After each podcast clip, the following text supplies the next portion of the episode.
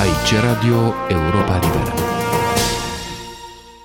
Vlad Georgescu, director al Europei Libere între 1983 și 1988, face o istorie a imaginii românilor în străinătate și observă că până la finele secolului al XVII-lea, România era bine văzută de călătorii care o vizitau și care, chiar dacă descriau peisaje sărăcăcioase, considerau că Moldova și țara românească sunt două principate europene – Apoi lucrurile se schimbă, iar cei care trec prin cele două țări vorbesc despre corupție, iar principatele sunt cumva mutate într-o lume mai complicată.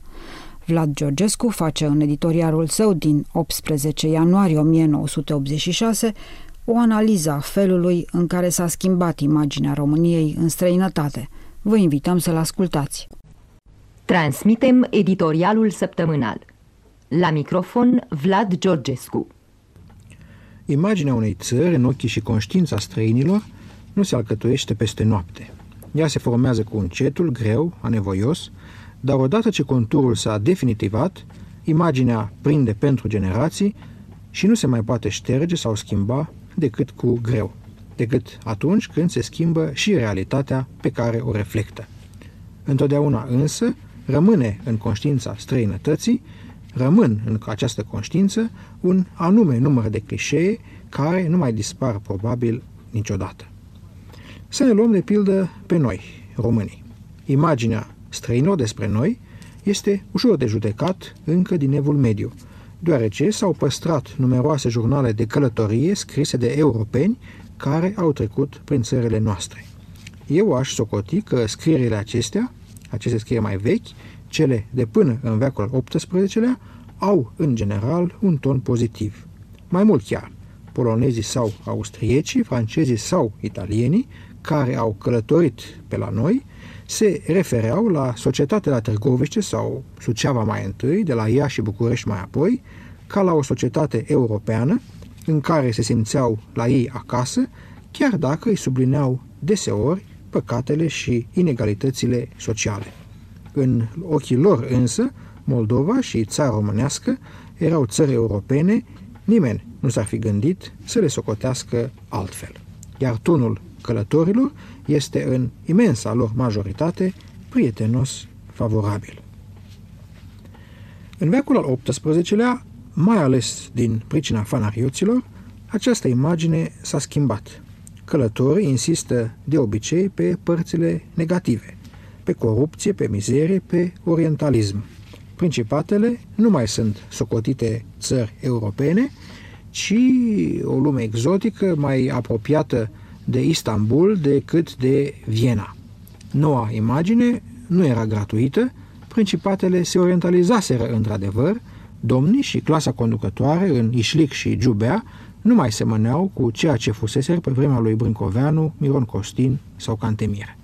De altfel și Dinicu Golescu, când a trecut Carpații în drumul său spre Apus, a scris că a trecut dincolo, în Europa. Nici pentru români, nici pentru europeni, principatele nu mai erau la 1800 țări europene, așa cum fuseseră la 1400 sau la 1600. Apoi, imaginea s-a schimbat din nou.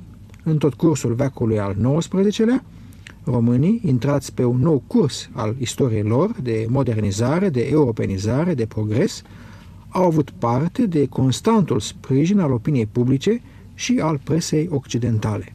Această presă a avut un important rol în modelarea imaginii occidentale despre români la 1848, la 1859, la 1877, la 1918 și, în acest fel, și la realizarea marelor acte ale istoriei noastre naționale.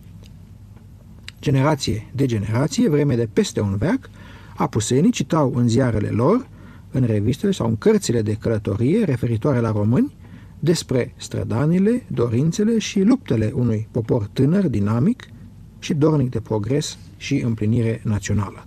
Fără acest mare capital de simpatie, probabil că și unirea și independența și unirea cea mare ar fi fost mai greu de câștigat.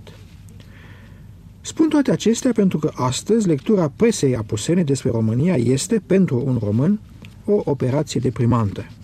De la marele ziare centrale la micile foițe de provincie, nu este vorba decât de mizerie, corupție, dărâmare de biserici și monumente, frig în case, lipsuri alimentare, cult al personalității, nepotism, persecutarea minorităților, persecuții religioase, încălcarea drepturilor omului, fugă peste graniță, psihoza emigrării și așa mai departe și așa mai departe.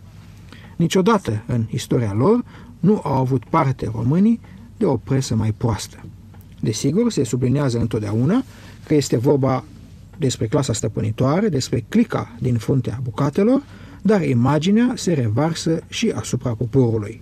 Imaginile pe care le arată televiziunile austriece, franceze, germane, americane, prezintă un peisaj dezolant, oameni cenușii, sovietizați, murdărie. Iar comentariile, atunci când trec de la conducător la popor, îl descriu ca pe o masă pasivă, imbecilizată, incapabilă de orice reacție, incapabilă de a se scutura de coșmar, așa cum se scutură vecinii și ei, totuși, sub comunism. Și cu încetul, imaginea pe care și-o fac apusenii despre neamul nostru este aceea a unui popor care nu-și mai merită locul în istorie sau care, mai bine spus, își are locul pe care îl merită. În acest fel, clanul Ceaușescu a făcut țării un nou și ultim de serviciu, a scos-o din Europa. Atunci când se fac comparații, nu mai suntem puși alături de Ungaria sau Polonia, ca altă dată, ci alături de Albania, Corea de Nord, Uganda, lumea a treia. Românii nu merită această imagine.